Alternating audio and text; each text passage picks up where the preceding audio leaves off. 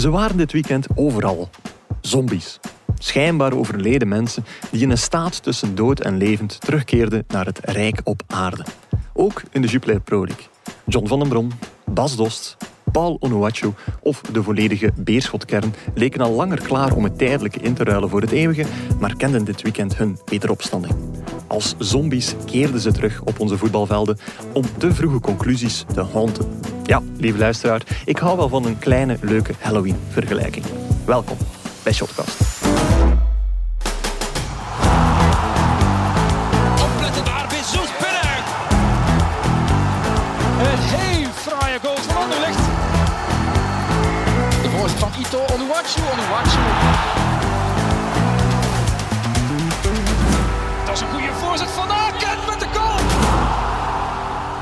Dag Lars. Nee, Guillaume. Genezen, gezond en wel. Eh, twee op drie. Ja. Niet wel. Eh, nee, voilà. Genezen en gezond. Ja. Oké, Dat goed. dan weer wel. Ja. En ik zie ook dat je het weekend overleefd hebt. En eigenlijk vooral dat je Ja. eh, de beker eerder op die week overleefd hebt. Want tien wedstrijden die op deadline uur eindigen. Ja.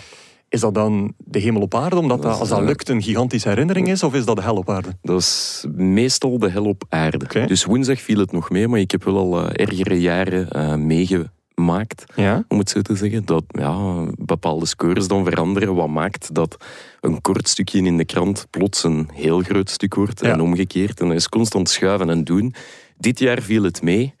Maar eh, ik weet nog, vijf jaar geleden, de Ja. eerste keer dat ik dat moest doen als beginnend eindredacteur, was dat toch wel in de broek schijten. Oké. Ja. Oei, en wat was er toen exact gebeurd? Of? Ja, dat was Club Brugge ging er dan uit. Was Ah, dat tegen- nu tegen Deinze? Of dat was drie jaar geleden? Allee, Ja. Meestal op zo'n bekeravond is er altijd wel iets. En dat viel dit jaar eigenlijk heel goed mee. Of Qua- tegen qua- eigenlijk? Of te- ja, mee. Dat is net leuk. Opportunistisch. Ja, nee, ik ben opportunistisch op dat vlak.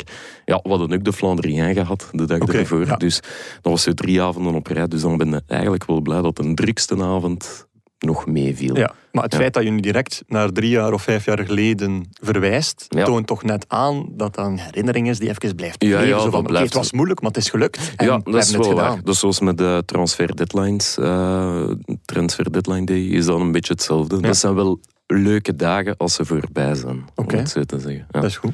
Ehm, ik maak een kleine Halloween-vergelijking. Ja. nu met het risico om een van uw dodelijke blikken van opperverderf over mij heen te krijgen. Ja. Ehm, als wat heb jij je verkleed afgelopen weekend, Lars? Eh, als als eh, ja, jonge vader met slaaptekort. Ja, typisch, echt waar. dus, nee, ik doe daar niet aan mee aan Halloween. Ik weet Hij ziet er mij wel zo'n type uit dat gewoon zijnzelfde kleren zou aandoen en dan zo een, eh, een naametiketje met eh spermadonor of zo op zich zou kleven ja, en dan voilà. verkleed is. Voilà, zoiets. Ja. Oké. Meer moet dan niet zijn. Hè. Eh, ja. Ja. We gaan niet vragen in wat ik verkleed was. In wat was jij verkleed? Maar ik heb het al gezien, maar ik zal het misschien eens vragen. In, in wat was jij verkleed, Guillaume? Charmander. Maar is dat Halloween? Nee toch? Dat is toch gewoon carnaval? Die lijn is zo aan het vervagen. Halloween Ah, ja? moet toch schrik aanjagen? Eh, wow. Charmander. Charmander, eh, flamethrower, dat kan wel eh, hard Oh, aankomen, Dat is geen sherrysoort. hè. Nee, oké, Nee, maar ja, in ja. Charizard, ja, nog, nog even wat, wat vleugels ook maken. Is, ja, maar ja. Zo'n verkleed Je, je moet eh, er ben voor ik nog gaan, in. hè, maat. Ja. Nee, maar ik vond het geslaagd. Ja. Oké, ik heb de foto gezien. Ja. Alright, dat is goed. Oké, en wat ook geslaagd was, was, eh, was het voetbalweekend uiteindelijk wel. En daar gaan we nu eh, aan beginnen. Elke week vragen onze vrienden van Biewen zich af wat er te onthouden valt van het competitieweekend. En wij, wij geven hen maar wat graag het antwoord. Lars, het eh, weekend van eh, enkele verrijzenissen, met welke wil je beginnen? Eh, doe maar Beerschot. Oké. Ja, hoera. Hè. Het is eindelijk gelukt. 13 speeldagen Mhm. hebben ze erop moeten wachten. Symbolischer kan haast niet, hè, met het eh, mythische stamnummer, om het zo te zeggen. Eh, stevige 3-0 tegen Serrain. Ja. Eh, eerder op de week, hè, geen verrassing in de beker. Hè. Vlotjes gewoon op Framborin. Ja. Ehm, ja, maar ik vrees toch dat het, dat het nog altijd te laat is. Dat, het, dat operatie redding... Hè, ik, ik heb Joren Dom horen zeggen dat het seizoen van Beerschot nu pas begonnen Ja. is. Ja, we zijn wel al een derde ver. Hè. Ja, oké, maar dus er valt nog twee derde te spelen. En als Beerschot één keer wint en Cercle één keer verliest, staan ze gewoon op één punt van Ja, Cercle. ja, Dus en eh, om nu al te zeggen van einde verhaal, slush, dat niet. Nee, is maar, toch al nee, maar dan, be- dan begint het al. Hè, als de die en dan de Mhm. die. En ik, ik, ik krijg heel erg het gevoel dat ze nog de rest van het seizoen achter iets gaan hollen. Ja. Wat heel dichtbij is, maar toch niet hey, dat je toch niet kunt grijpen. Het is een beetje de ezel of de niet- paard Ja. achter, achter de wortels. Een Eh, het beetje. moeilijke is vaak niet punten pakken, maar ploegen voorbij steken. Dat bedoel ik. En, Ja. het, en het is nu, hè, ehm, ja, we zijn eraan begonnen en dit, dat. Maar ja, dat, dat zal niet elke week feest zijn op het kiel. En ja, mijn, ja één, één zwaluw maakt de lente niet, Nee, denk ik waar. dan. Ehm, Dus je bent al bezig over een ezel met een wortel, een zwaluw ja, die ja, lente ja, ja, maakt. Ja, En eh, eh, die Karagiannis Cup van een paard die achter een wortel loopt, Ja, die zal ja. ik even negeren dan? eh, paard, ezel, paard slash ezel heb ik gezegd. Ik denk, maar ja. een paard achter een wortel, dat zegt toch niemand? Ah, ik weet dat nu, ja. Ik nu wel. Voilà. Dus, om maar te zeggen, hè, ik heb zaterdag de wedstrijd Ja, doe de gezien. relaties van die match. Hè, een, een beetje een filmmoment. Kenden ze van, ah, het is een accident gebeurd, ik ga vertragen en blijven kijken. Oei, dat, zo, zo dat was dat een beetje. Ik was aan het sappen, ik had eerst een beetje standaard gekeken. Ja. Kom ik uiteindelijk bij Beerschot terecht. En ik moet wel zeggen, hè, dat, dat, pleit wel in hun voordeel. Er zat wel wat meer ehm, ja, leven in, Ja. toekoer. Dat dan weer wel. en dat op Halloween. En dat op Halloween. Hè, ze pakte de wedstrijd eh, wel vast aan enthousiasme. Geen gebrek voor zover dat dat bij Beerschot, hè, en zeker in hun thuismatch, Een probleem is, ooit iets, een probleem is. Ehm, ja, vier grote kansen eh, in, in het eerste half uur nog maar. En uiteindelijk ja, geen enkele ervan verzilverd. En Ja. ja. de openingsgoal valt dan na een foutje van Serijn Doelman. Eh, ik moet even kijken. Dus zeg maar, zeg maar fout, trouwens. Fout, ja, inderdaad. Hè. Holshouser die hem ja, de bal afsnoept, Mhm. om het zo te zeggen. En dat is voor mij al een teken aan de wand. Ja, als je zo oppermachtig bent, je hebt zoveel kansen, Je hebt dat nodig om te je scoren. hebt dat nodig om te scoren. Dat, dat geeft mij een beetje het gevoel van... Het is toch moeilijk waar, waar, waar vorig jaar... Hè, we keken eens naar het doel en we stonden 3-0 voor. Ja. Eh, dat is helemaal gekeerd. En dat is moeilijk om de vinger op te leggen. Maar dat maakt wel dat dat een heel lastig seizoen gaat worden. Als Ja. je inderdaad zoveel nodig hebt om, te scoren. Om te scoren. Ja, Agent heeft er ook een handje van weg. eh, Exact, eh, en zeker, ja. zeker gisteren tegen Union, waar dat het vier keer denk ik het doel uitraakt. Ja. Zeker voor rust. Mhm. Ehm, maar Beerschot is de enige ploeg in eerste klasse die gemiddeld minder dan één keer scoort per match. Ja. Dus ehm, ja, dat is heel weinig. En ja, als je kijkt naar de gecreëerde kansen, ik ben daar weer met mijn expected goals, Mhm. dan staan ze ergens rond positie 12. Ja. Om maar te zeggen van, eh, ze hadden al een pakje meer moeten scoren en met meer doelpunten gaan vaak ook meer punten Ja, gepaard. dat is waar. En dan hè, gemiddeld één keer of minder dan één keer per match. En dan Mhm. te bedenken dat ze er zaterdag drie gemaakt hebben. Ja. Om maar te zeggen, laat ons ook de eerste twaalf speeldagen niet vergeten. Ja. En het geeft de burger moed. Hè? Dat, Mhm. dat mag, dat moet in die situatie. Maar we gaan ook niet van een dag en nacht verschil spreken. Zeker tegen een Serrain dat onnoemelijk zwak was. En in vrije val, alleen maar los in vrije val. Ze hebben een, een vrij degelijke start gekend. En dat was precies, ah ja, hè, een, een, een kabbelend seizoentje, Ja. rustig rijden, geen probleem. Ja, ik denk dat we de, de twee degradanten, ga ik nu niet zeggen, maar laat ons zeggen, toch twee eh, ploegen die hoog op het lijstje of op het gevarenlijstje staan, dat, Ja. ik, dat ik die zaterdag tegen elkaar heb zien spelen. Ja, sowieso. We hadden Serijn hier als laatste gepronosticeerd voor het seizoen. Ik blijf daarbij. Mhm. Eh, ik denk dat Beerschot er wel nog over zal gaan. En eh, ja, Serijn typisch zo, oeh, nieuwe ploeg, even goed doen. Mhm. En iedereen dan meteen van, oh ja, die beginnen met eh, 10 op 15, ik wil er vanaf zijn. Ja, het zal zoiets geweest. Een zeer degelijke zeer, ja, Eupen ook, 12 Ja. op 12. Maar bij Eupen ga je ook zien dat dat uiteindelijk een ploeg gaat zijn die op plek 12, 13, 14 gaat Mhm. eindigen. En nadien bij hen zullen de problemen wel komen, omdat er geen geld meer is voor nieuwe transfers. Nee. Dus ja, ik, ik, ik, heb nog een kleine boodschap dus van hoop voor Beerschot. Ik denk dat het wel zal, zal werken. Ik, Ik- weet niet of jij toch nog één Ik heb, nog één, ik heb eerst nog één statistiekje in hun nadeel en dan ga ik een, een bloemetje werpen in hun voordeel. Dus ja, ik heb het eens opgezocht in de laatste 35 jaar. Zijn enkel Lierse, Bergen, Cirkel en Charleroi slechter gestart na 13 speeldagen. Dus Ja. met die drie punten van afgelopen weekend al in kluis, want Ja. ze hebben vijf punten. Het is niet veel, hè? nog altijd niet. Nee. En met die ploegen is dat nu ook niet bepaald Allemaal gezakt, dat jaar? schitterend. eh, afgelopen Lierse heeft zich nog kunnen redden of is niet rechtstreeks gezakt. Dat ja. was het. Maar ja, play-offs of, of door eh, sportieve malaises bij andere Mhm, clubs hè, in die tijd gebeurde dat al eens vaker.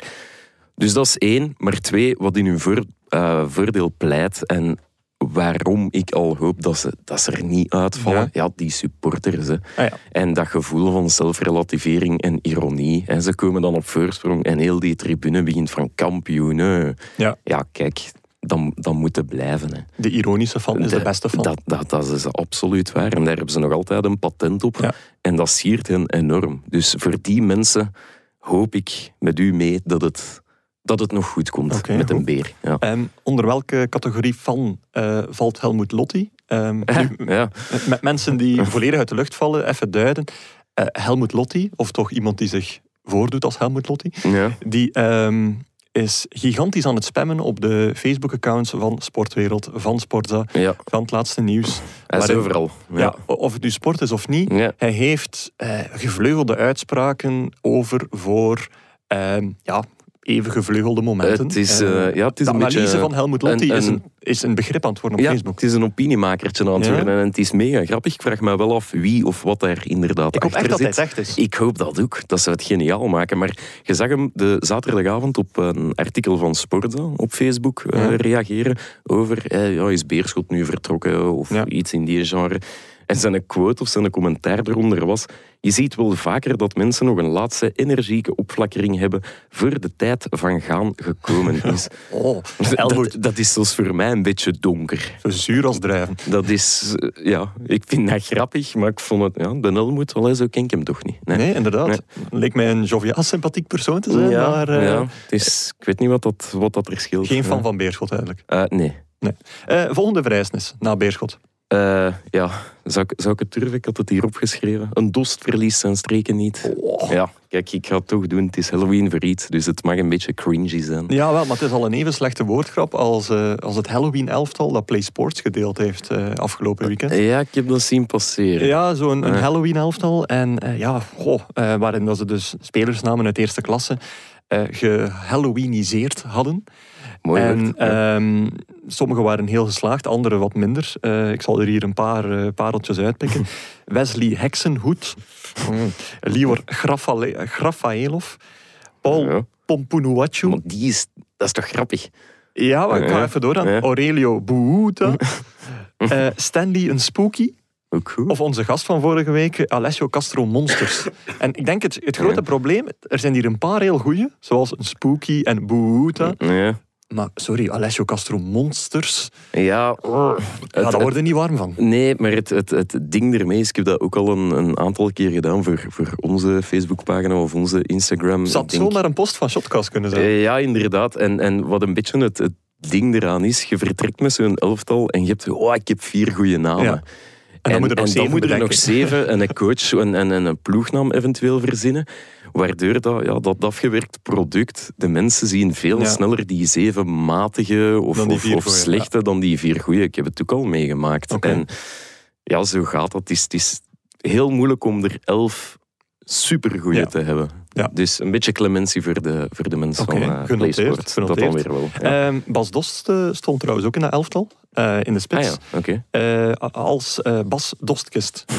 Ja. Ik, dat vind ik wel grappig, want dat past in mijn dialect. ja, ik heb dan minder, maar ik, ik wil hem nog wel geven. Bas, maar goed. Bas Doskist. Oké, Bas Dostkist. Eh, Opgestaan Vrezen uit dus. de. Ja, inderdaad. maar. Ja. 40 seconden, hè. De 40 seconden regel van Bas Dost. Dat is een nieuw dingetje. is dat een begrip? Nee, maar sinds zaterdag wel.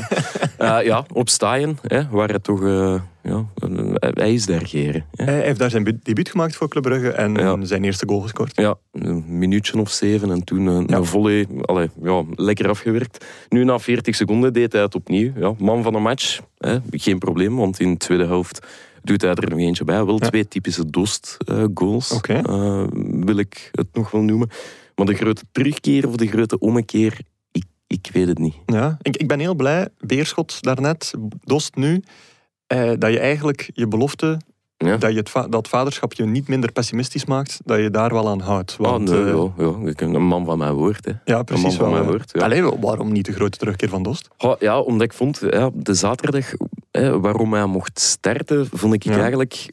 Het, het gaf mij het gevoel, het lag meer aan, aan, aan de voorbije weken en aan de rest dan aan Dost zelf. Omdat het de voorbije weken... Want hè, jij ziet alle trainingen van Dost. eh, Nee, nee, nee, Brugge. nee, dat niet. Maar als we, hè, we hebben vorige week in onze krant, eh, de maandag, een stuk gemaakt van eh, Lang in de Ketelaar. eh, ze zijn een beetje hun flow kwijt. Hoe heet die krant ook al? Ze hebben wat rust nodig. Dat is het nieuwsblad nog ja. steeds. Ik moest zelfs bijna even nadenken. Ehm, ja, ze, ze konden wel wat zuurstof gebruiken. Lang de ketelaar is zo wat, daar is zelfs geen sprake van meer. Dus die, die van de Prent is die. Ja. is die voorbijgestoken in de piekorde. En ja, Clement heeft een beetje teruggegrepen naar zijn succesrecept van begin dit jaar.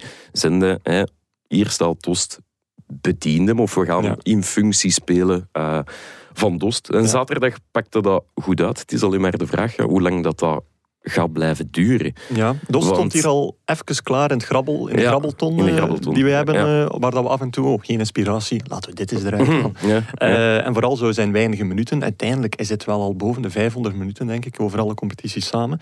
Maar dat is nu ook weer niet hetgeen wat je verwacht van iemand die door Philippe Clement vorig jaar betiteld werd als was deze speler hier sinds het begin van het seizoen, dan hadden we overwinterd in de Champions League. Mhm. En daar vind ik dan ook, ja, dat is zo'n beetje een typische fout van een trainer.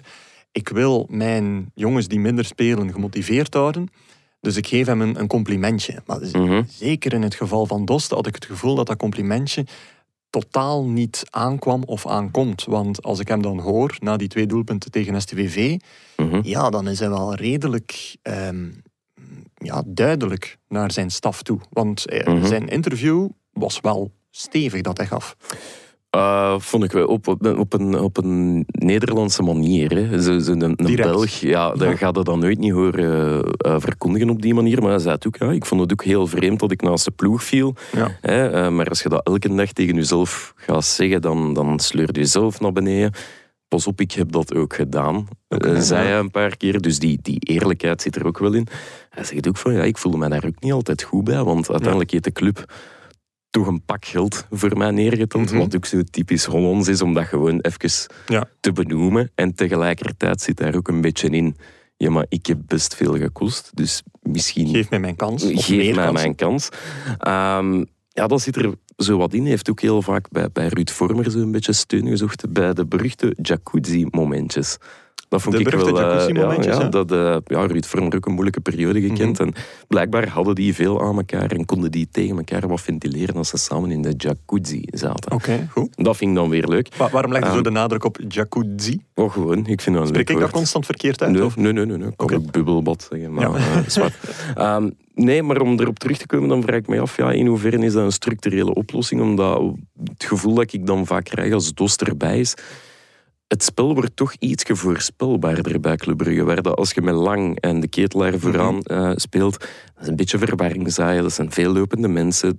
Bij Dost is het, is het concept of het, Mhm. of het plan heel simpel of heel duidelijk. Simpeler en duidelijker, maar dat Simpeler maakt het niet per ja. se moeilijker te verdedigen.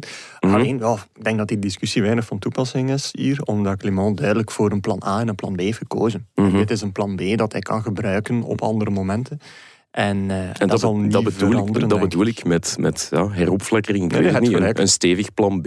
Ja, Beter. gewoon dat is ook daar net goed, nog een keer naar uw pessimisme Dat is- verwijzen. dat is Dus, goed, eh, Maar ik ben ben het eigenlijk wel mee akkoord dat Ja. Dost, eh, ja, die zal joker blijven Voilà, hij gaat niet plots optie A worden. Nee, Eh, dat denk ik niet. Het enige wat wel in zijn voordeel pleit, is dat hij ja, eh, wel de strijd gewonnen heeft op dit moment van, van een Wesley, die ook wel... Toch een beest. Ja, en die Eh, zou eigenlijk ook alleen maar moeten groeien, maar sinds Mhm. zijn vertrek naar Engeland en zijn terugkeer, eh, grote Nee. zware blessure had natuurlijk ook, is dat enkel maar naar beneden aan het gaan. mhm. Eh, maar dus, ja, Dost is wel het plan B en niet het plan C. Dus dat is al Nee, positief. dat is waar. Want Wesley, mm, ja, ik weet niet of dat we de allerbeste Wesley nog gaan zien. Als we het over heropflakkeringen en, en verrijzenissen hebben, Ja. vind ik dan José Izquierdo toch al iets verder staan. Ja. Waarvan ik denk of vermoed dat ze die bij zijn terugkeer toch nog iets lager hadden ingeschat. Dus En misschien iets sneller, maar het schijnt dat hij er ook wel stevig voor gewerkt heeft. Ja. Dus dan, eh, hij heeft alles gevolgd wat, eh, wat hem opgelegd is. Ja, Dus, inderdaad. Eh, met dat- rijst dat helpt dan, al heel in veel, plaats van ribbekjes. Ja. Ja. Want eh, dat, dat had hij al eens graag. Dat had hij al een keer heren. Ja, dat had hij al een keer geren. Ja. Goed. Ja. Ehm, waar er verrijzenis is, is er, eh, is er natuurlijk ook dood. En eh, Ja. die dood eh, die transponeert zich heel goed in de figuur van, van Frankie Dury, of misschien zelfs. Otto Waregem in zijn totaliteit. En daarmee bedoel ik de figuurlijke dood, Lars. Ik zie je Ja, al eh, ja, ja, grote ogen trekken. eh, ja. Ehm, je hebt, ja, Zotwarem, 2-6 nederlaag tegen eh, Genk.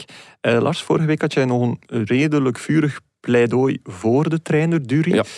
Daar sta je nog steeds achter? Of, eh, Ik sta achter de, de, de figuur of de eh, verdiensten van Frankie Oké. Dury in Zulte Waregem. En ik vind nu ook niet dat we daar ehm, ja, alles moeten wegsmijten. Laat staan dat we dat, dat, we dat direct moeten slopen. Dus de historische, ja, oké, de historische figuur die heeft geen link met de figuur nu. Dus Uh, bent nee, mee eens dat Ik- het, dat ik- het ik- op is. Ja, eh, het het is op. Maar mij ging het twee weken geleden vooral over het feit dat die fans eigenlijk een beetje meer respect mogen Ja. tonen voor hetgeen hij al bewezen heeft. Dat het vandaag niet goed draait, ja, dat is nogal wiedes. Ja.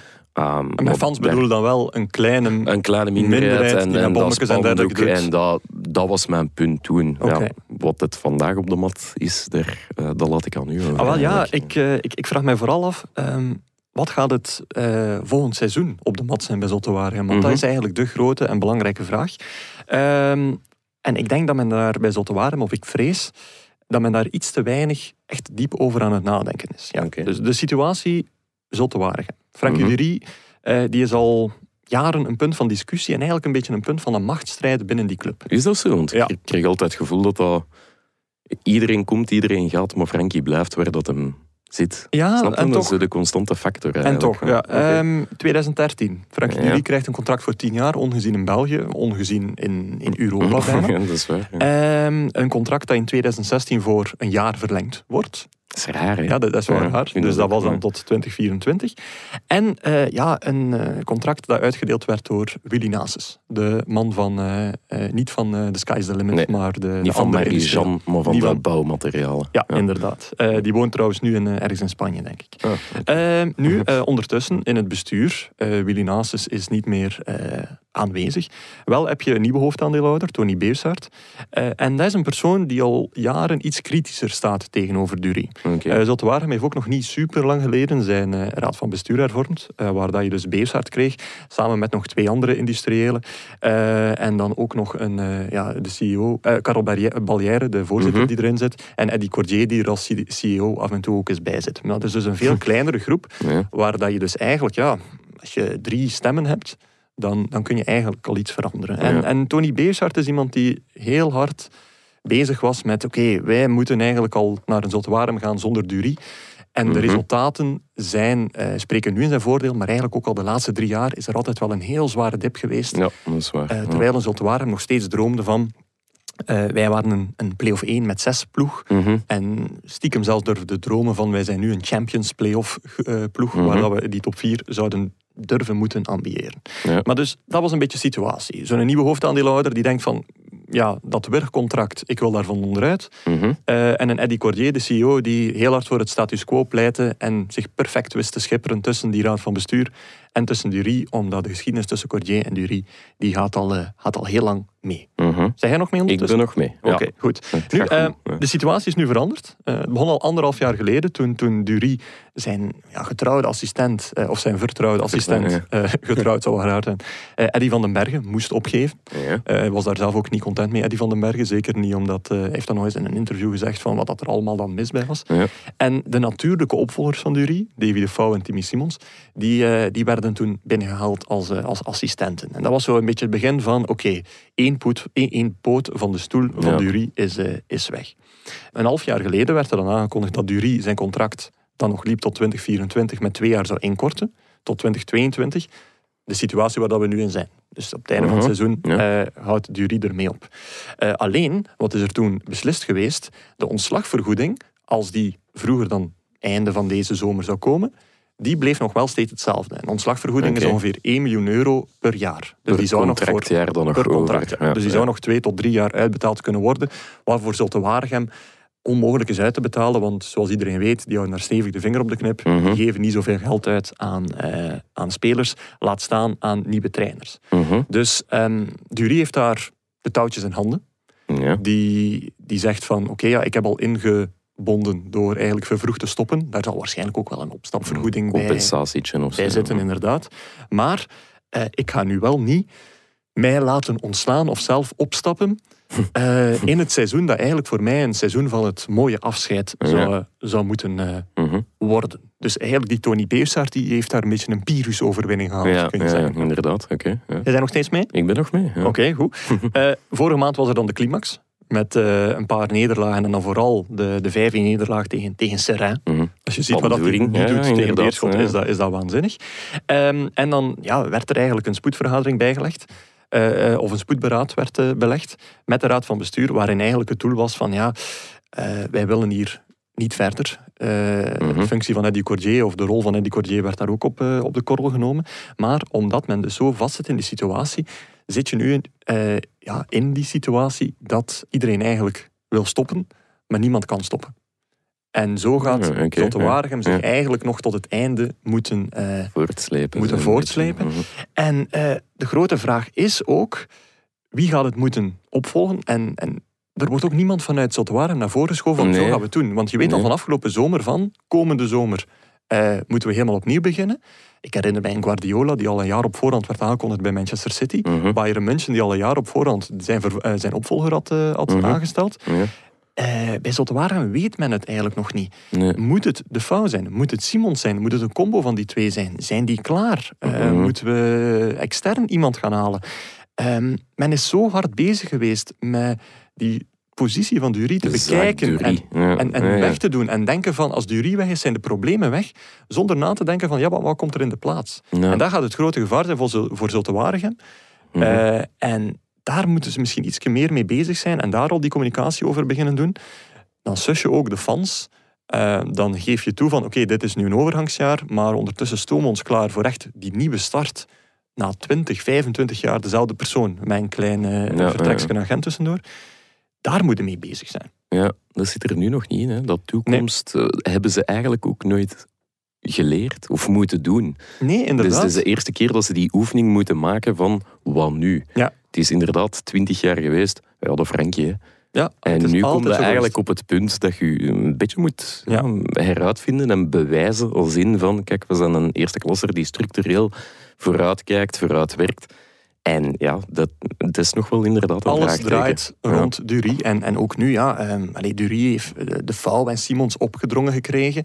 Uh, ja, sorry, die hebben niets te bassen. Hè. Dury neemt nog steeds heel vaak zijn eigen beslissingen, ondanks het feit dat de Fouw en Simons die trainingen leiden. Mhm. Maar het is echt nog een duidelijke hiërarchie. Het is, het is niet zoals um, Edward Stil en Ivan Leko destijds bij Club Brugge, dat meer een twee-eenheid was. Ja, ja. Ja, en ja, dus daarom weet men ook niet echt van, ja, Simons de Fouw, ze nemen het nog niet zo natuurlijk over. En als je echt voor die T1-rol wilt gaan, dan denk ik dat de Fouw en Simons wel eens op hun strepen gaan moeten staan en eens uh, Mhm.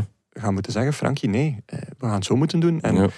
Bijna dirty game gaan moeten Ja. beginnen spelen. Want, En intussen nog wat punten pakken ook. en intussen punten pakken, want ze eh, staan ook nog onderaan. Ja, inderdaad. Dus gewoon. Eh, Ja.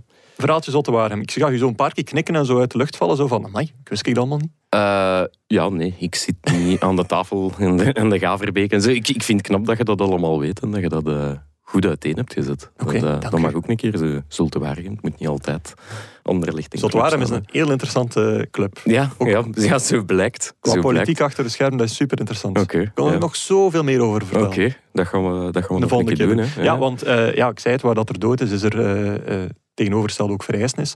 Wat vond je van eh, Genk in die wedstrijd? Ja, wel, vertel mij alles, want ik eh, ga hier eerlijk zeggen, ik heb de wedstrijd, ik heb de samenvatting gezien, maar ik heb niet de wedstrijd Oké, ik Dus, heb hem eh, wel gezien en eh, ja, misschien een, straffe uitspraak, maar speelt Junya Ito voor Club Brugge, dan is de gouden schoen nu al gekend.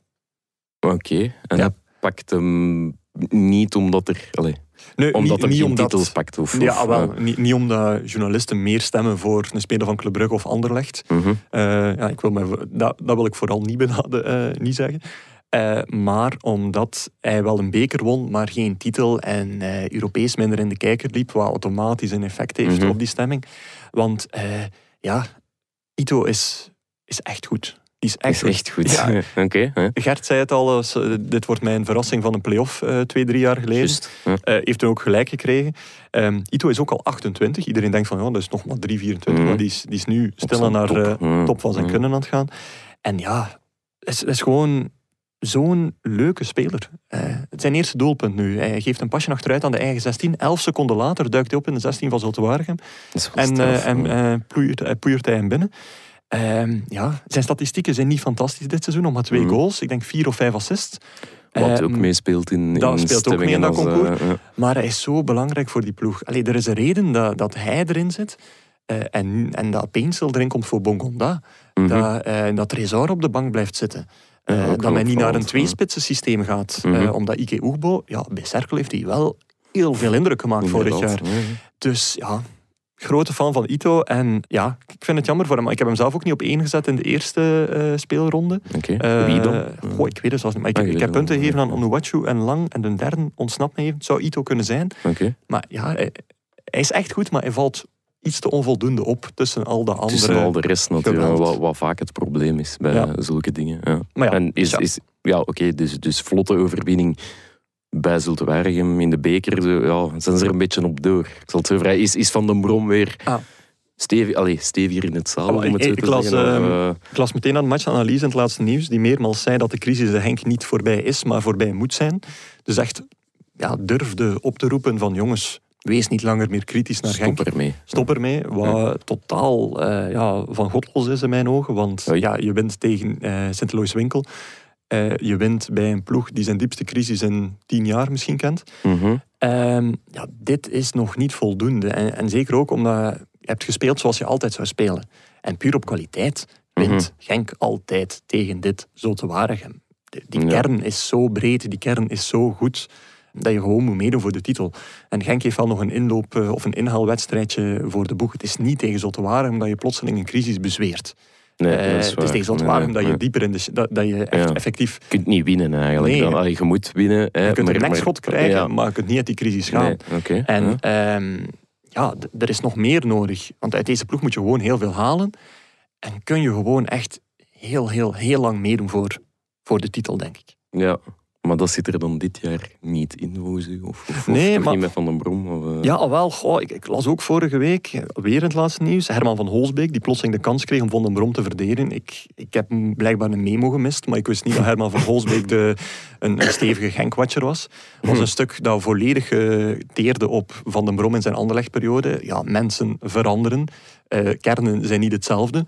Ehm, vertrouwen Mhm. op het buikgevoel van Van den Brom was het dan. Dan denk ik van, oei, dat is wel een heel zwakte bot. Het enige positieve aan dat stuk vond ik, alle zaken die Van Holsbeek over Genk vertelde, dat is eigenlijk Van den Brom die dat vertelt.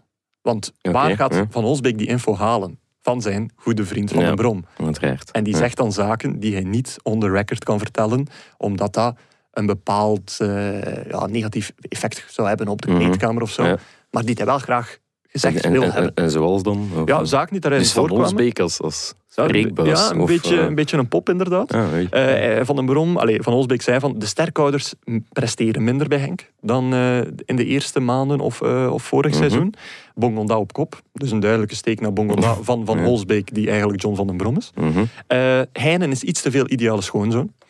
Ehm, dus die moet meer zijn mond Mhm. open doen. Terwijl ik Heinen altijd wel straf in, in interviews nadien. eh, als je het vergelijkt met de rest van de kern. Eh, en eh, ja, met andere woorden, wat hij dus wil zeggen van mijn groep mist een leider. En dat vind ik altijd heel leem dat je dat als coach zegt. Mhm. Want als jij gewoon een goede leider bent, wat je zou moeten zijn, Ja. dan is er geen probleem. En iedereen zegt altijd van, je hebt een doorgeefluik nodig op het veld. Oké, Mhm. dat klopt wel. Maar de eerste leidersrol valt wel Zit op bij de bank, jezelf. inderdaad. Ja. En Dus- hij- ik denk nu Heinen of een, of een Torstvet, die brengen toch wel de nodige... De nodige en de dergelijke. nodige dingen. Ja. Dat zijn, allee, ik een. Torstvet nog meer dan Heinen natuurlijk. Torstvet kan echt zo'n smeerlapje zijn. Dat heb je ook nodig natuurlijk. Nee. Dus daar staat toch wel wat karakter op Ik denk niet dat het probleem bij Genk mentaliteit of, of Nee, een gebrek aan ik leiderschap is. Ik Nee. denk eerder dat er iets duidelijkere eh, ja, zaken structureel in de opbouw moeten gebeuren. Mhm. Die vind ik nog steeds niet fantastisch. Ondanks het feit dat Genk veel creëert en dergelijke. Ja, en ook al beter had moeten ja. afwerken. Maar eh, het had nog... Allez, Genk had makkelijk zes of ze- zeven punten kunnen voorstaan in Ja. de competitie, denk ik. Ja, makkelijk zelfs. waar. En misschien zelfs moeten zijn. Ja. Jij nog iets? Eh, ja, ah, wel. De Luis Suarez in eh Ashimeru. Oké. De Explain. man, de man die gisteren eh, met, de, ja, met de hand de, de bal uit doel hield, een beetje. Hè, de, ja. de doelman eh verving, om zo maar te zeggen. Anderlecht Oagel hè, deed heel sterk denken aan de kwartfinale in 2010, als ik me niet vergis. Uruguay, Eh, in, in Zuid-Afrika, Ja, Uruguay, WK. Ghana. Waar Luis Suarez in de allerlaatste minuut van de verlenging zelfs, Ja. denk ik toen, een bal ja, uit het Echt doel sloeg. Echt van onder de lat Echt weggehaald. ja, kloppen en zo Ja. doen alsof hij nog aan het koppen was. Nu, zo spectaculair was het gisteren niet, eh, wat, wat Ashimeru deed. Eh, maar ja, op het einde van de rit eh, levert hij zijn ploeg Ja. toch wel een punt op. Want Ja, het was het, een waanzinnig slot. Hè? het was een waanzinnig slot. Hè. Eh, OHL kon nog met de drie punten aan de haal gaan. dus maar- eerst al die, die goal, die gelijkmaker van Anderlecht in minuut 94, denk ik Eh, ongeveer, dat 2-2 ja, inderdaad. En dan de, de penalty die Ashimeru hè, eh, rood oplevert en, en een strafschop voor OA Leuven, die ja, uiteindelijk gepakt wordt door Hendrik van Krombrugge. Ja. Dan denk ik bien joué. Hè. Want je Jij krijgt... het positief, want ik zag heel veel reacties van... Ah, eh, dit, dit is, dit is spelbederf, oké. maar- ja, En er wordt er niet voor gestraft. Ja, dat vind ik niet. Hij krijgt rood en, en, en, En een strafschop. strafschop tegen. Dus waar. ik vind dat goed, goed genoeg gestraft. Het is niet dat hij iemand doormidden trapt. In, binnen de regels van het voetbal is dat heel duidelijk. Een bal uit toeladen met je handen is rood en penalty. Ja. Claire, hij mag dat doen. Hè. Mhm. Niet zonder gestraft te worden, maar hij mag dat doen. Als Ja. wij vorige week Björn Engels eh, tegen Club Brugge Injas van der Bremt, die alleen naar doel gaat, zien neertrekken en rood pakt, ja, dat mag. Hè. Dat is hetzelfde. Hè. Dat is... Dat mag niet, want je krijgt er rood voor. Nee, nee, maar ik bedoel, ja, binnen dat kader, hè, je krijgt rood en, en daarmee is de kous af. Hè. Wat, wat zou het verschil zijn? Waarom zou een hensbal op de lijn erger zijn dan een doorgebroken speler waar je geen Ja, oog hebt voor de bal? waar. Ja, je gaat ook niet voor de bal, je trekt hem ook gewoon neer en je ontneemt de, de tegenpartij een, een, een grote kans. Een Ik, denk dat de straf ook dreigend genoeg is, omdat je ziet niemand dat doen in minuut 40 of in Ah, minuut nee? 70. Ah, nee, dat is het gebeurt net. echt maar na minuut Ah, ja, 85 en, altijd. en, en dan denk ik van, ja, waarom zou dat niet mogen? Of waarom zou dat spelbederf zijn? Ja, dat is Ja. spelbederf. Maar je En, wordt en, ervoor gestraft. en je wordt ervoor gestraft. Punt. Dat is waar. En als je die penalty binnenstamt, dan, ja, Da- dan, eh, dan is heel de discussie... Allee, niemand gaat zeggen, oh, het was spelbederf als die penalty nu gewoon Ja. was binnengegaan. Dus dat, ja, je moet kijken naar, naar wat er gebeurd is en niet naar wa- wat er gevolgd is. ja, dat is waar. Vind ik. Ja. Eh, wie dat er trouwens niet eh, gestraft is, is, is Hendrik van Krombrugge zelf. Want die, Nee, ja. die maakt eigenlijk een overtreding bij die strafschop. Ehm, Naar het schijnt, maar je moet mij dat eens uitleggen. ja, want... het, het is ehm, een beetje mm, half opgemerkt gebleven, omdat je, je als toeschouwer niet meteen het voordeel ziet wat hij eruit zou halen. En wat, ja, wat Hendrik van dan verkeerd? Ja, wel, Hendrik van, Brogge, van Krombrugge, moeilijke Mhm. naam, die stond achter zijn doellijn. Oké, En dat mag niet. Bij een strafschop moet dat een- mag ook niet. Nee, Ja. bij een strafschop moet een doelman, staat in de regels van het voetbalspel, eh, Ja. hoofdstuk 14, de strafschop. Ja. Daar staat een heel groot reglement van wat een, straf, wat een eh, strafschopnemer en een eh, doelman moeten doen. Dus de bal moet op een bepaalde plek liggen. De strafschop, Ja. eh, de, de doelman die moet op de lijn gaan staan met minstens één voet. Mag Mhm. niet naar voren springen. Moet ook in de richting kijken van de bal. Dus die mag niet met zijn rug bijvoorbeeld er naartoe staan. Waarom dat ze doen, dat weet Ja, ik niet. Maar nee. waarscheinlijk is er ooit zo'n keer een situatie geweest en heeft men dan, dan Boubacar Kopa Ja, of zo. dat- dat eruit wel zo weinig geweest Maar dus ook, je mocht niet... Er staat letterlijk, je moet op de lijn staan. Er staat hier letterlijk vermeld van, je mag niet achter de lijn gaan staan. Er staat gewoon van, je moet op de lijn staan. En daarom is het een overtreding. Alleen, waarom zijn we daar nu over bezig? Een paar weken geleden maakte Hervé Koffie hetzelfde mee. Charleroi, was het tegen. Genk? Ik wil ervan af zijn. Onuachu miste... eh, Ja, tegen Genk. dan, hè, ja. Eh, waar toen effectief door Laurens Visser op gewezen werd van, ja, je stond niet op je lijn. Eh, en Mhm. daarom moet hij hernomen worden. En toen iedereen zo Oké. van, ah oké, ja, zo is blijkbaar het reglement. Nu, Jasper Vergoten zag dat bij Anderlecht eh OHL dus niet. Ehm, maar eigenlijk had die strafschop hernomen moeten worden. Terwijl hij, hè, waarmee je begint eigenlijk, terwijl iedereen zoiets heeft van, ja, wat- what's in it for Ja, Hendrik? Wa- wa- welk voordeel haalde eruit door meer naar achter dan naar voor te Ja, gaan je nog steeds niet verder springen. Dus uw hoek kan nooit kleiner worden, Nee. want dat doe je alleen maar door meer naar de bal te gaan. Misschien kun je ja, iets meer kracht zetten, zodat je spanwijdte wat, wat ruimer zou zijn. Of dat je Ja. sneller in die hoek zit. Langs Ja. de andere kant, ja, eh wilde sneller in die hoek zitten, dan komt de bal misschien onder u door. Het is, het is te zien. waar, ja, Ja. ik, ik zag ook Bolat tegen, eh, tegen Union een paar uur later. Die zat dan zo krampachtig met één voet op de lijn Mhm. bij de eh, penalty van Toyma. En ehm, ja, die, die zat al in de hoek. En die was dan ook al zijn kracht al kwijt, want die kon niet meer springen naar dat andere hoekje. Ja. Dus, dus dat toont ook al aan van, die maakte al een sprongetje naar voren. En ja, die was er dan te vroeg mee weg en die kon zich niet meer, niet meer, niet meer herstellen. Nee. Dus ja, ik, ik vond het... Ja, het, het is echt zoiets van... Het staat nu nog niet in reglementen, omdat pas Mhm. dit seizoen echt voorkomt. Maar het zou me niet verbazen moest er een annexje verschijnen in het Het reglement van jaar. Van, ah ja, achter ja. de lijn staan mag eigenlijk ook niet. Omdat nu... Ja, het, het, het Staat eigenlijk niet. maar het staat Ja. niet zo letterlijk nee. erin, snap Ah, ja, dat we ons daarmee moeten bezighouden. Ja, wel, maar- Zo met, met dat soort ongein. Ja, we, we zitten weer zo in zo'n endless loop van, van dingen met de ref die, ja, die, die bijna verkeerd gaan. Had enerzijds dan ja, miserie met Hens, dan is het weer miserie met het spel. Nu Ja. is er weer discussie over nu de gaan ze daar weer op, op, op beginnen. Ja, bij Teddy ja. Toyma, ja, er liepen heel wat spelers van Ja. Union ook al in de 16, nog voor de strafschop genomen was. Ja. Eh Bezous heeft vorige week tegen Henk om dezelfde reden keer een penalty opnieuw moeten trappen. Mhm. En ja, Het, het is een beetje inconsistentie is een beetje het woord. dat Ja, het is, een, het is een beetje wat ik twee weken geleden zei met zo'n beetje hippe thema's in, in, in scheidsrechtersland. Ja. Dus nu hebben we de penalties. Hè. We hebben ook al een keer eh, de hensballen eh, gehad of op Ja. de enkel gaan staan. Hè. Hip in het begin van het seizoen herinner ik me ook eh, eh, 14 Ja. minuten extra tijd bij Club Brugge. Is ook niet meer gebeurd nadien, terwijl er genoeg wedstrijden zijn waarin dat je, als je consequent bent, dat wel kunt doen. Dus dit gaat ook weer zo'n dingetje worden van, Ja. een, van een aantal weken en dan verdwijnt dat weer. dan de, de tackle langs achter. Voilà, dan, voilà, dan gaat weer zo. Of, of het, eh, het roepen tegen de scheidsrechter was het eh, wat ik twee weken geleden zei. Ja, dat, dat, dat komt en dat gaat. Dat komt en dat Ja. gaat goed. En wat Ja, ook komt en gaat, eh, dat is onze volgende rubriek, zijnde de wisselrubriek. Vragen staat vrij. Help! Onze mailbox staat in brand. Ik blijf het goed vinden. Ja, in deze rubriek zoeken we naar antwoorden op al uw vragen, gek of niet. Dit is eh, Vragen staat vrij met deze week een mailtje van eh, Timothy. Eh, Timothy. Ja, Lees ik het even voor, Lars? Ja doe Ik zal het voorlezen. Ja. Goedenavond, heren. Eh, hij heeft dus s'avonds gestuurd, kunnen we daaruit afleiden. Tijdens het bekijken van de samenvattingen van de vandaag gespeelde wedstrijden viel mij iets opmerkelijks op. Met name de hoogte van de kousen van Rafael Holzhauser. Waaruit we kunnen afle- afleiden dat hij het zaterdagavond gestuurd heeft, Timothy. Ja, om vijf over twaalf volgens over- mijn mailbox. Dus eh, zondagochtend eigenlijk. Ja, ja dat is juist. Ja. Deze bedekken amper een derde van zijn onderbeen, terwijl dit wat betreft scheenbescherming toch zeker hoger moet zijn. Bestaan hier bepaalde regels of een zekere minimumhoogte voor? Of kan elke speler na controle door de lijnrechter gewoon doen wat hij wil? Bedankt voor de info en keep on shotcasting. Oeh, Nieuwe term. Ja. nieuwe term. Keep Ja. on shotcasting. Grie- Griezelterm. Ja, maar je moet het precies wel zingen. Ja, Keep on. Eh, maar dus, eh scheenbeschermers. Ja, in, in de koers is er, een- want Shotcast de wielerpodcast, is er een discussie over de hoogte van de kousen en hoe aerodynamisch dat kan zijn bij tijdritten. ook allemaal gemeten. Ja, daar, eh. maar eh, jij hebt je verdiept in de regels voor scheenbeschermers. Ja, ik ben eens in het, in het Belgisch bondsreglement gedoken. Ik ben daarmee begonnen om een keer te kijken, ja, hoe zit dat met de uitrusting? Hè? Wat moet een speler allemaal dragen? Wat mag, wat mag niet? Ik ga het artikel benoemen, het is B6.61. Oké. Dat is het Klinkt meteen alsof je echt iets professioneels gedaan hebt. Ja, ja, echt hè. Eh, Ja, het is doen alsof, dat moet ik kunnen.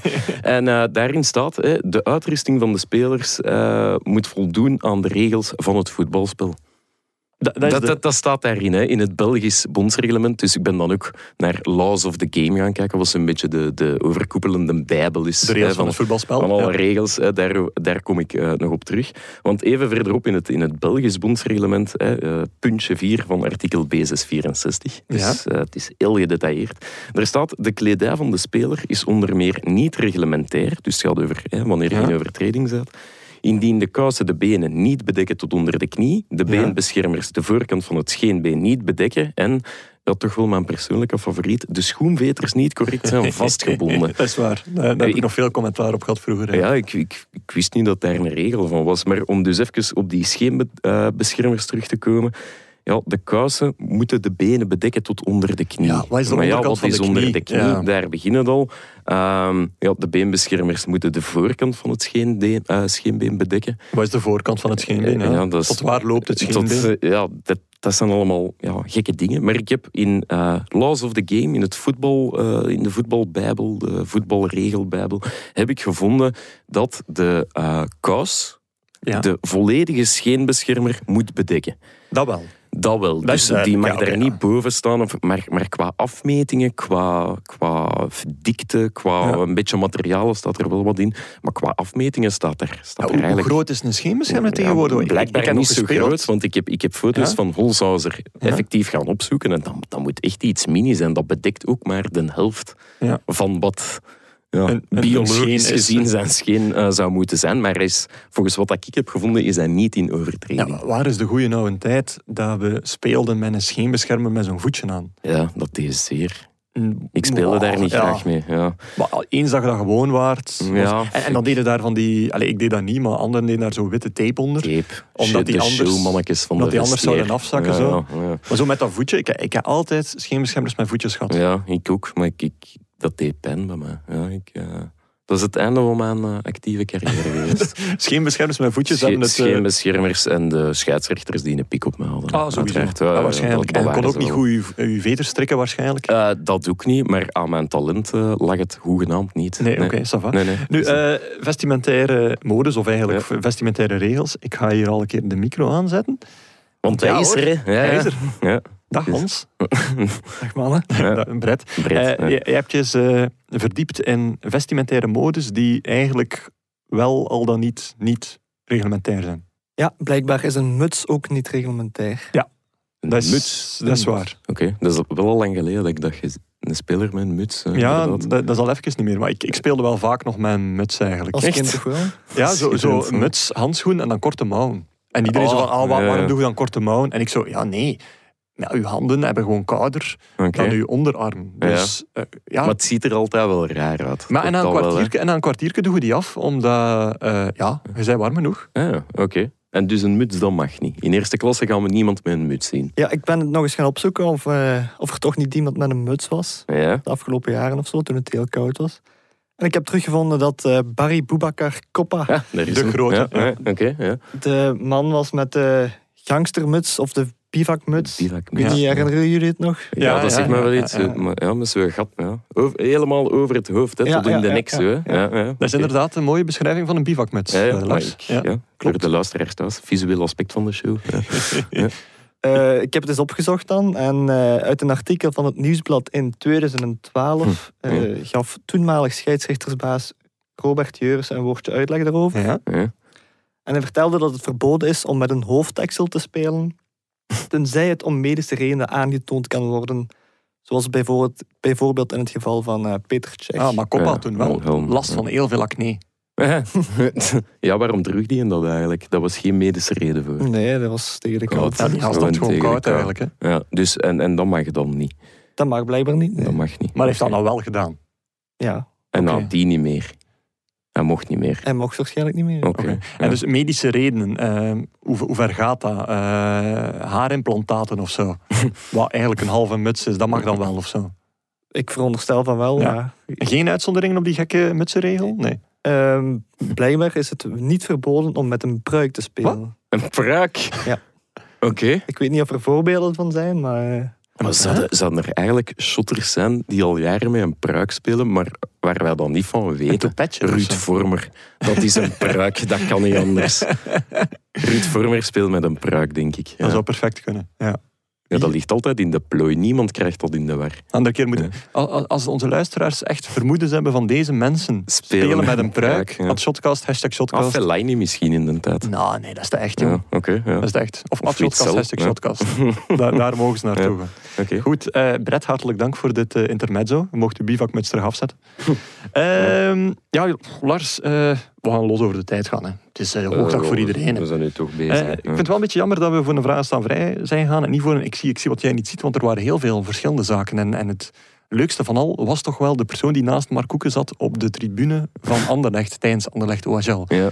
Zijn de een leeuw niet langer in zijn kooi? Nee. Willy Sommers. Ja. Zot, hè? Why? Ja, ik weet dat niet. Helmut Misschien Lotti is op Facebook, Willy Sommers in de tribune. Wat is er hier aan het gebeuren? Welke gekke actie hebben die slagerzangers aan het ondernemen? Misschien in eh Polonaise met Mark Koeken de hoofdtribune binnengewandeld. Wie Ja. zal het zeggen? Ik weet het niet. Ik vond, ik, ik vond het ook Ik had hem er niet verwacht. Ja. Weet je, als niet dat dat zo- een Anderlecht vonden. Ze. Ik, ik eigenlijk ook niet. Ehm, ik heb het eens gaan opzoeken. Ik zeg, Willy Sommers Anderlecht heeft tot zijn zestiende in eerste provinciale geschot. Ja. Maar dan moest hij kiezen ja, tussen een, een muziekcarrière of een voetbalcarrière. Hij heeft Ja. uiteindelijk, ja, denk ik, toch de juiste keuze gemaakt. Ja. Het lag waarschijnlijk Ehm, ook niet aan zijn voetbaltalent, maar de scheidsrechter zat een pik op hem. En dat voetje steurde hem enorm. Ja. Ja, ik heb het hem gevraagd. Willy had er ook last van. Ehm, nee, ja, ik, ik, ik verwacht hem er niet. Nee. Je hebt zo'n Niels de Stadsbader of zo, die overal en nergens opduikt. En die zie je nog wel een keer vaak club zitten. en geen club. Willy. Sommers, ik weet niet, zelfs niet van Brussel. Of wel. Hij heeft wel op de muziekacademie in Anderlecht gezeten. Ah, dat dus misschien is daar de, de liefde een beetje ontsproten. Ja, en ook vooral, en nadien in de catacomben dook er een foto op van eh, hij samen met eh, Ahmed Hassan? Of, of was ik helemaal fout? Ja, dat was, ik heb een tweet zien passeren van een soort voetbalprofessor of, of ja, een, een, een, iemand die voetbal op een wetenschappelijke manier benadert. En die was daar ook en die heet, ja, met zijn voornaam, die ontglipt mij even, maar het kwam erop neer dat zijn truiken eh, geknipt en, en, en geschikt was om A. Hassan Ah, oké, eh, dat is zijn naam ook. hè. En daar stond eh, de heer Sommers naast met Willy. Dus een truitje met Willy, de Oh. nummer 10. Ja, Oké. Maar wel- een topdag voor A. Hassan dan. Eh, ja, van inderdaad. een gelijknamige, Ja. gelijknamig Anderlecht-icoon. Ja, En Willy leuk. Sommers ontmoet. en Willy Sommers ontmoet. Dus dat is eh, ja, een, een, hoogdag gisteren voor de man. Ik voel een shotcast special met Willy Sommers opkomen. Oh, En ja. Helmut Lotti. Ja, ik kan. Ik kan. Ja, Ja. ik ook. Cool. Eh, over naar het volgende. Het event van de week. Onze vrienden van Bwin zijn wel heel onbeholpen. Eh, niet alleen dienen we hen wekelijks te vertellen wat ze in het weekend gemist hebben, ook moeten we hen wijzen op het event van de aankomende week. Lars, ik heb meteen een buitenlandse suggestie. Oei, oké. Ja. ja. Eh, het is licht vals spelen, want het is pas voor volgende week, of volgend weekend. Maar op zaterdag 13 november om half vier wordt in de tweede divisie in Nederland de match GVVV AFC gespeeld. En die is absoluut niet te missen. Alleen eh, gewoon door die namen dan. Ja, dat is typisch. Nederland. Ja, hè. Zo, ja, ja. eh, afkortingen in die, lagere, in die lagere divisies bij amateurclubs. Dus, Maar eh, die mochten dus, die mochten dus niet missen. Oké, ja. wordt dat ergens uitgezonden? Eh, Of nee, we gaan er naartoe moeten gaan. Ah ja, we gaan Dan er naartoe. Ja, je, moet- je moet dat in levende lijven zien, want eh, de aftrap is fantastisch. Oké. Ehm, je herinnert je waarschijnlijk wel nog het EK en ook de Nations League, waarin de UEFA het lumineuze idee had om bij de belangrijke matchen eh, een, eh, een autootje van een niet nader genoemd werk Ah ja. Ja, ja. het veld te laten oprijden ja, met ja, de wedstrijdbal. Onze goede vriend. Hè. Het telegeleide Het auto. telegeleide autootje. Ja, dat is goed. Hè. Ja. Wel, bij GVV, GVVV eh, doen ze nog een gradatie beter. Oké, Ja. een echte auto. Nee, Ja. een heftruck. Een, een telegeleide heftruck. Een telegeleide Oh, heftruck. Fantastisch. Eh. Die komt eh, van hoofdsponsor Equipment U. Eh, die heeft tijdens de laatste thuismatch, eh, dus blijkbaar een telegeleide heftruck, het veld opgestuurd. Waar hij de bal eigenlijk eh, gaf voor aftrap. En ik hoop, Oh, uit het, ik hoop uit het diepste van mijn hart ja. dat deze trend blijft aanhouden. ja, ik ook wel. Ja. Dat is geniaal. Dat, dat vind ik geniaal. Ja. Ja, dat is, dat is geniaal. Dat is Houden geniaal. die handel. Ja. Mensen die zeggen van, goh, naar GVVV gaan. GVVV, wat een moeilijke clubnaam, jongens. Houd dat toch een keer bij twee V's, zou ik zo zeggen. Ja. Eh, wie dan denkt van, goh, dit is toch iets te moeilijk voor mij of iets te ver. Het echte event van de week eh, kan ook iets anders zijn. Je hebt een nieuw rondje Champions League. Eh, maar eigenlijk, ja, elke match met supporters vind ik ondertussen wel weer een event van de week aan het worden. Omdat er waren weer momenten dat het wat minder ging. Ik heb onder meer in de Nederlandse competitie een deur zien vliegen naar eh, een bepaald... eh, ja, Ja, op het goed, veld. In de, de Roda VVV, dacht ik. Nee, Nee, MVV denk ik. MVV, ja, Ja. weer om met die vekens. Ja, twee vekens. Dat was dan, eh, dat was dan deur. Dat een was- deur. Daar ging er dan ietsje over natuurlijk. Eh, maar er waren ook heel veel momenten dat fans het gewoon eh, zich van de beste kant hebben gezien. En dan die fanatiekelingen die niet tot die kleine minderheid horen, die, die ja. eigenlijk geen fanatiekelingen zijn, maar crimineel. Ja, zeg het eens. Ja. Dankzij de beker van België. Oké. In de beker van België zie je altijd de leukste dingen, waarin dat voetbal meer en meer ja, doet denken aan, aan voetballiefde, zo'n beetje het romantisch amateurisme van die 1 6 Mhm. finales. Ja. En dat gaat gepaard met heel goede, ja, ironische momenten van de fan. Oké. Ja, eh, een voorbeeldje. Ja, ja, Eh, graag, ja. Eerst en vooral een heel mooi voorbeeld. Op het LISP eh, was er die spijtige, het spijtig voorval dat een, ja, een fan van Lierse onwel was geworden tijdens Mhm. de bekermatch Lierse OHL. Mhm. En dan zag je meteen ja, die fans met, meteen helpen, meteen ondersteunen. De eerste zorgen die werden toegediend. Mhm. Die man zo goed mogelijk, het heeft helaas niet mogen baten, Nee. maar zo goed mogelijk de eerste zorgen toe te laten dienen door professionals. En wat gebeurt er dan? Heel dat stadion dat direct een You'll Never Walk Alone inzet. Dat dat het meteen overstijgt. Dat is, Ja. dat is, dat is supporterschap, dat is, dat is vriendschap. Dat is die- voetbal, dat is voetbal zo. En dan op, op een grappige manier had je dan eh, de harde kern van KV Kortrijk, of een deel ervan, Mhm. op bezoek bij Knokke. Dat nogal Ja, ja. bekend staat als een Mondaine- een ja, mondaine ja. gemeente. eh, had er een deel van Kortrijk zich opgekleed eh, en ja, hernoemd tot Kortrijk Bourgeoisie. Waar dat ze dan in, in, ja, volledig in pak en smoking en alle andere Ah, varianten heerlijk. van een, van een pinguïnkostuum Heerlijk. Ja, ja. opkwamen dagen. Eh, champagne hadden ze gedronken, ze hadden oesters gegeten. En zo hadden ze voetbal op een andere manier beleefd. Ja. En dat, ja, dat, is die, dat is die heerlijke ironische banter die, die fantastisch is. ja, dat is waar. Ja, en Koest, koesteren wel. Ja, koesteren. Ja. En ook, ja, dat is ook eens gewoon die discussie over, over ja, wat mag een fan nu eigenlijk nog doen om die nog eens goed ja, eh, op gang te laten brengen. Want er zijn heel veel stukken geschreven naar aanleiding van crimineel gedrag eigenlijk. Mhm. Eh, ja, eh, van, van diverse mensen die toevallig in of rond een voetbalstadion zaten. En ik heb meer en meer het gevoel dat de fanatieke fan zich ook aangesproken voelt. En dat hij zich mee in dat bad getrokken voelt eh, komen van, ja, ben ik nu ook plotseling een crimineel? Ja. En ik denk dat we heel, als we iets willen veranderen in het voetbal, dat we heel goed moeten stellen van nee, dat ben je helemaal niet. Nee. Fanatisme is iets totaal anders dan, dan, dan mensen die constant er Een gewoon zijn om, crimineel gedrag. Hè. ja, is, om, om crimineel gedrag te doen. Dus ik zou... Ja, ik, ik zou u zeker niet aangesproken voelen. Ook al wordt dat misschien iets te snel allemaal in één groot bad gegooid en Mhm. is dat dezelfde soep. Nee, fanatisme is, is, is, de, is de te volgen norm. Ja. Dus voel u vooral niet crimineel. Het enige waarvoor we moeten opletten is van... Ja, ehm, een bekertje gooien is niet zo erg als pyrotechnisch materiaal naar iemand zijn kop smijten. Nee, Maar het zijn wel nog steeds alle twee overtredingen. nog steeds verboden. Ja, Ja. fout parkeren, poging tot eh, doodslag. Ja. Eh, heel grote gradaties qua straffen en dergelijke, maar alle twee niet wettelijk. Nee. En ja, daar moet je gewoon voor ja, opletten, denk ik, dat je, dat je gewoon Nee, ja, daar niet in schuldig maakt, maar voel je nu niet direct in dat kamp geduwd, want dat is het niet. Fanatisme is nodig, is de leidraad. Ja, zolang dat, dat er niet over gaat, hè, gelijk gezegd. Want ik heb, ik heb nog eens opgezocht. We hebben de, de aanleiding van de deur in Nederland Ja. van eh, gekke voorwerpen. En ben eens gaan opzoeken. En de laatste ja, 20 jaar, 25 jaar heb ik, heb ik toch ja, twee dingen gevonden die eigenlijk heel eh, waanzinnig zijn. Nog niet zo heel lang geleden, 2012. is er Figo en de varkenskop. Een varkenskop bijvoorbeeld. hè, zo dat, daar rijdt Maar in Bel- in België dus, in hè. België hebben we toch wel twee dingen die, die de kroon spannen. Is in eh, Charleroi in 2012 heeft er eh, Ja. een onverlaat, een marginaal, ik kan het niet anders zeggen, die heeft een petankbal op het veld gegooid. Petankbal. En niet zo van die plastieke waterballetjes, dat gaan nu Zo'n eh, zilveren... eh, Een ijzeren Ja. eh, petankbal. Dat is al één. Dat is Ja. gewoon levensgevaarlijk. Dat Dat is niet meer grappig. Eh, dat, dat, dat, ja, nee, dat is gewoon niet, niet leuk, niet stoer.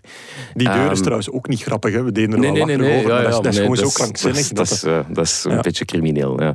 Eh, en een tweede was eh, Bart Deelkens, doelman van Westerlo. Ik heb daar eigenlijk niks van teruggevonden, dus ik ga nu voort op mijn geheugen. Van, dat, dat is altijd gevaarlijk voor dat is gevaarlijk. in, dat ik naar stadion zat te kijken zondagavond op. VTM. Waar ze een hele reportage hadden gemaakt over Bart Die, als ik mij niet vergis, ook op Charleroi een dolk naar zijn hoofd Een had dolk? gekregen. En een dolk, en ik kan u zeggen, dat was een fameus stuk. En het, het grappige was, die hele reportage in het stadion op VTM, eh, lag die een dolk ook echt op tafel. Wat? Dus Bart Deelkens had die een dolk. En, en die reportage eindigde met Bart Deelkens die, die een dolk in, in een houten snijplank plofte.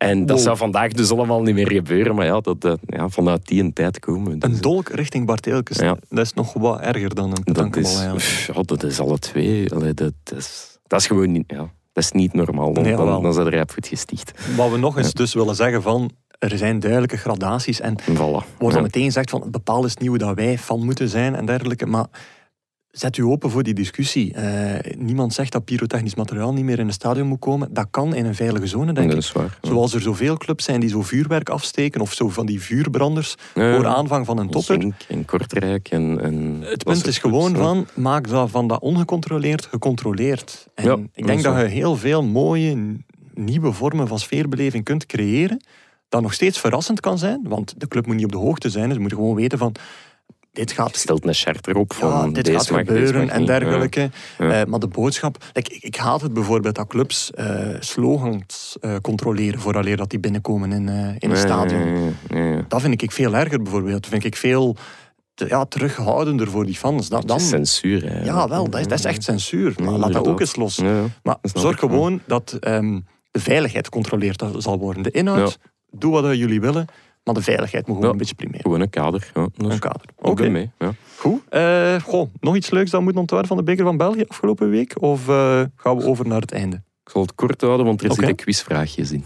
Oké, Hè? oeh. Eh, Joris Delle, de, de B-keeper, de reservekeeper van Kortrijk, die in Knokken ja, toch wel de held was. Die, hè. die één match heeft gespeeld. Misschien nog één zal mogen doen in de beker. En voor de rest ja, vrolijk op dat, mag Want hij is, hij is er wel de held. Hij heeft daar vier strafschoppen Ja, gestopt. dat is waanzinnig. Hè? Dat is redelijk waanzinnig. Stond hij achter zijn lijn trouwens? Of? Eh, pff, ja, daar waren geen beelden van. Hè. Dus dat was de laatste match op die beruchte bekeravond. Dus het was het dan wel waard. een mooie overwinning van Kortrijk Bourgeoisie. Ja, exact. Eh, vier penalties gestopt. Ehm, en de man had als geheim... hij, heeft, hij heeft eigenlijk niks van, hij had niks van beelden.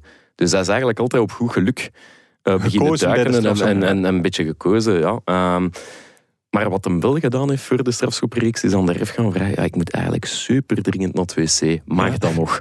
En die ref had gezegd, doe maar. En hij heeft achteraf verklaard, Joris Dille, dat dat momentje alleen hem even in de moed, in de zone, heeft gebracht om met een, met een frisse kop of een gefocuste kop Ja. aan, die, aan die reeks te beginnen. Maar ik ben het eens beginnen opzoeken, vier strafschoppen stoppen hè, in de categorie. Dat zien we ook niet elke dag. Hè. Nee, Nee, ik voilà. vind het vooral grappig dat, dat hij trouwens ja, eh, een piske gaat doen. En ondertussen in dezelfde week had je Jordan Pickford, Mhm. die eh, gewoon een, een drankbus had. eh, Ja, of een drinkbus. zo'n drinkbus. hè. waarin daar letterlijk screenshots stonden van drie potentiële eh, penalties van de tegenstander, waar Ja, dat die overal getrapt geweest. gaan, Dus, Dan ja. denk ik ook, dat is ook te veel. Dan moet je gewoon zeggen, Ja. speler A, duik voornamelijk rechts. Grootste kans rechts. Speler B, linksboven. Goh, ja, moet die, hij moet dat niet analyseren, dat moet geanalyseerd zijn voor hem, denk ik. Het risico's ja, verkleinen zeker. Of uw kans zelf toch een beetje vergroten. Ah, maar maak die analyse voor hem. Maar zwart, ja, vier Ah, strafschoppen. vier is strafschoppen. Ik ben het eens eh, beginnen opzoeken bij onze goede vriend Wikipedia. Dan zeggen ze dat dat nog maar twee keer gebeurd is. Eén keer in een eh, Ierse bekerfinale in 2010. Oké. En in ene keer in de UEFA Cup finale van 1986 tussen Steaua Boekarest en Barcelona. Ja. Eh ene Helmoet Dukadam ehm, heeft toen vier strafschoppen Van Barça in de, gestopt, ja.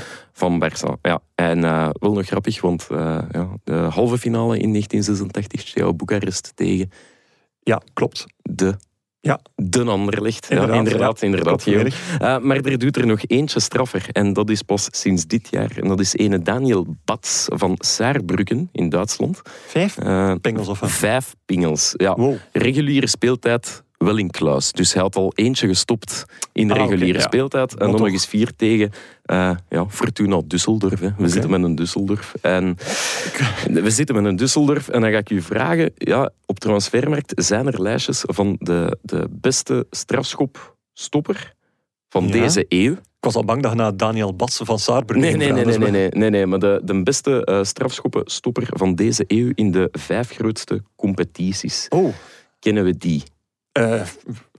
Goh. Ik weet, Peter Cech had er wel een handje van weg. eh Mm, ja. eh, niet Casillas was ook niet slecht. Buffon ook niet. Ehm, Nee, die, staan, ja, die staan er uiteraard allemaal in, in de lijst. zeggen, Pepe Reina.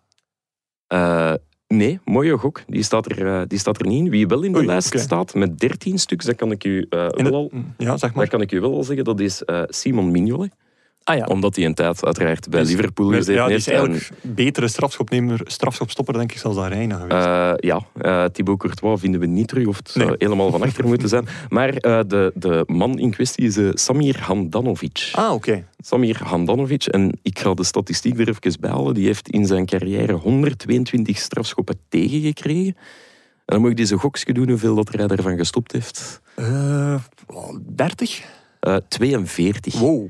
Dus dat is, drie. dat is één op drie. En niet tegen straf, de ja. minsten. Hè. Dus dat gaat dan over eh Zlatan Ibrahimovic Ja. zit erbij. Dus het, het is toch geen knoeier. Eh eh, Luca Toni zat erbij. Allee, het is een heel Samuel Eto'o, een heel Ja. indrukwekkend eh, lijstje. Ja. En daarop verder gaan, wie is de Belgische penaltykoning volgens Transfermarkt sinds 1985-86? Oh, Wie heeft de meeste strafschoppen gestopt? Hij heeft er 63 tegen gekregen, hij heeft er 16 gestopt. Dat is goed voor 25 Oh. ongeveer. eh, de Coppa kon dat wel? Eh Coppa heeft er veel gepakt, maar niet zoveel. Ah, eh, goh. Wie zou dat kunnen zijn? Eh, Qua, het is meeste strafschoppen, hè, want qua percentage Ah ja, is er is bijvoorbeeld ene Jean-François Gillet, die veel Ja, ja, beter doet. drie klopt. in een wedstrijd Klopt. op Anderlecht. Ja. Ehm, is het een Belg? het is een Belg, hij is nog actief ook. Hij is nog actief Hij ook. is nog actief In ook. België. In België, ja, ja, zeker. En je moet het niet te ver gaan zoeken, gezien het verloop van deze aflevering. Simon Mignolet dan? Eh, nee. Eh, waar hebben we het een tijdje over Sammy? Bossut? Sammy Bossut, Oh. godverdomme. Ja, dat is Sammy, dat kan hem. Amai. Ja, straf hè. Ja, dat vind ik wel straf. Ja, die is wel heel lang aan het voetballen. Hij is al heel lang aan het voetballen. Inderdaad, Mignolet zit nog maar drie jaar bij club. Ehm, dus, Ook ja, bij Sint-Truiden een paar, hè? eh, ja, Als er ja, 16 eventueel zijn. Wel, ja, ja. Maar 16, ik vind dat toch niet slecht. Nee, dat is Ja. mooi voor Sammy. Er is één iemand met een 100% eh stoppingspercentage, met meer dan één penalty. Oeh. Eh, Eh, dan moeten we wel al lang terug gaan. Ze die twee penalties tegenkregen in de Belgische competitie, dat is alle twee gepakt. ehm, goh, geen idee. Nee, Wim de Koning. Wim de Koning. Wim de Koning. Oké, Ja. ook een Voilà. goed weetje. ja, staat hij ook in, eh, in een of ander lijstje. Bovenaan, deze keer dan. Ja. Oh. Maar niet zo heel veel gespeeld. Hè. Nee, dat is waar. Maar dat is eh, mooi voor Wim de Koning en Sammy Ja, Bossuut. Leuk dat we daar nog zijn beland op het Ja, einde van deze aflevering. Dus, ja. Dat is waar. Perfect om over te gaan naar de afsluiter. Dit was het alweer, uw wekelijkse update over de voetbalwereld. Geen quiz, of ja, we hebben er net een kleintje gedaan. Eh, maar eh, ja, er komt sowieso een quiz in onze donderdagafleveringen. Eh, deze week geen special van Shotcast. Het is voor iedereen een beetje feestdag, jongens. Je mocht al content zijn dat wij er vandaag al zijn. Dat is waar. ja. Ehm, Lars, wat staat er deze week in de krant? Ik heb een donkerbruin vermoeden dat de voetbalvergadering nog niet heeft plaatsgevonden, gezien het ook voor voetbaljournalisten vandaag ja. een vrije dag is. Maar wel, ik, ik weet het eigenlijk niet. Ik moet straks nog Ja. een shift doen op eindredactie. Dus ik zal het straks weten als ik mijn plan open Ja. doe. Dat zal ja, eh, heel wat zijn, denk ik. Ja. Ehm, heel overschouwend. De hele speeldag gedaan. Eh, vooruitblik naar Club Brugge Ja. zal er ook wel al eh, in zitten, uiteraard. Dus eh, ja, Dat zijn heel veel woorden om te zeggen dat je het Ik niet weet het of dat er Nee. niets is. nee.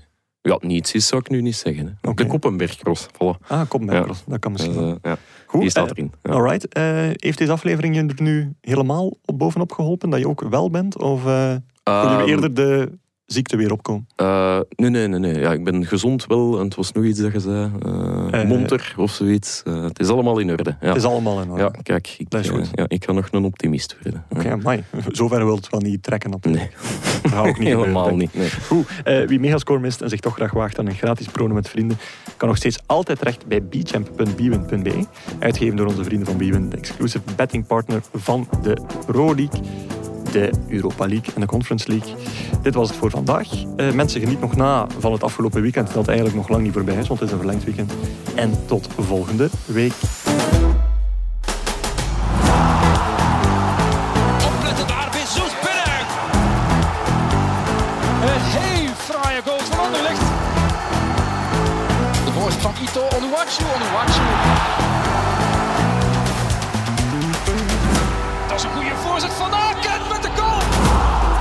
Zin in nog een shotcast? Beluister dan onze actua afleveringen op maandag of onze interviews met spraakmakende gasten in onze afleveringen op donderdag. Bij het Nieuwsblad kan u ook nog terecht bij onze wielerpodcast Koers van ons, onze politieke actua podcast Het Punt van Van Impe of onze crimi-podcast De Stemmen van Assise. Ook Slimmer Leven en ons magazine Billy kan u niet alleen lezen, maar ook beluisteren.